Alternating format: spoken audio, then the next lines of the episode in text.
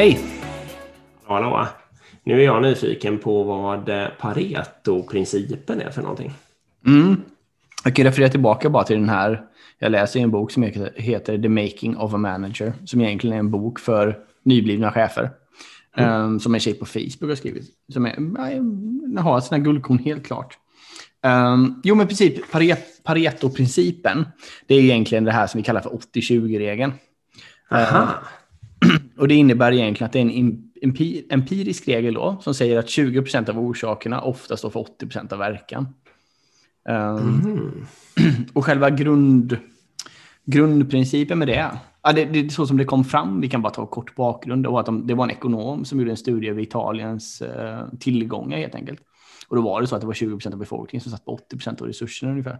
Uh Det, där, det är därifrån liksom den kommer. Och han heter Pareto? Eller vad? Jag antar det. Ja, okay.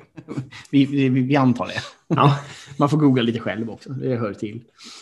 Um, och um, precis, och så som det funkar då, eller det man ska tänka på uh, i sitt ledarskap med den principen då egentligen, det är ju just det här med att inte hålla på och göra hundra saker samtidigt och göra allt lite halvdant liksom.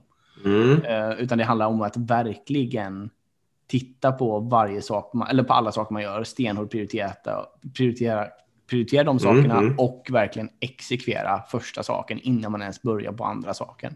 Mm. Um, det är ju själva grundprincipen. Och så tar hon ett exempel här då. Det var att 2005 så började Facebook lansera möjligheten att ladda upp bilder. Mm. Och då jobbade de ju mot Flickr som är då en jättestor tjänst i USA för att ladda upp bilder. Liksom.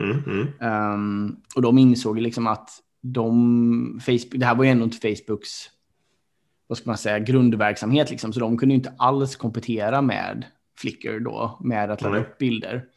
Um, så de satt ju verkligen då och funderade på, okej, okay, vilken, vilken, um, vilken, vilken orsak står för verkan så att säga.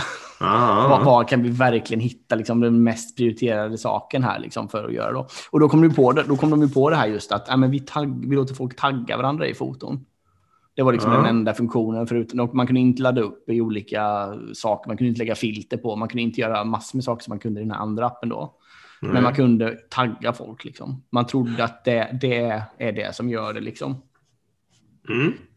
Um, och det blev ju helt sinnessjukt uh, framgångsrikt då. Just det här att man kunde tagga mm. folk och då dök det upp liksom andra. Och det gjorde ju att Facebook har ju blivit nu liksom uh, den absolut mest populära bilddelningstjänsten mm. egentligen som finns då tack vare, ja, men tack vare det. Så hon menar att det är då en tanke liksom att istället för att man hade börjat liksom leverera 40 features eller 40 saker i, i den här appen, att man mm. verkligen funderar på vad är det um, ja, men, vad är det för orsak som har verkan?